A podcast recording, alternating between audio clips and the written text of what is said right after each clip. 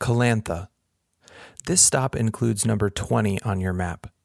It is located between two tall pine trees northeast of the visitor center.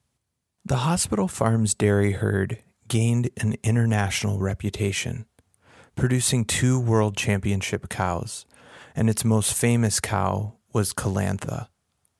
In 1926, she produced more than 22,000 pounds of milk, more than five times the state average that year, making her the highest producing cow in the world at the time. Colantha is buried here and is celebrated by children and families at the Botanic Gardens' annual Colantha's Garden celebration, a day of educational and fun activities for all ages.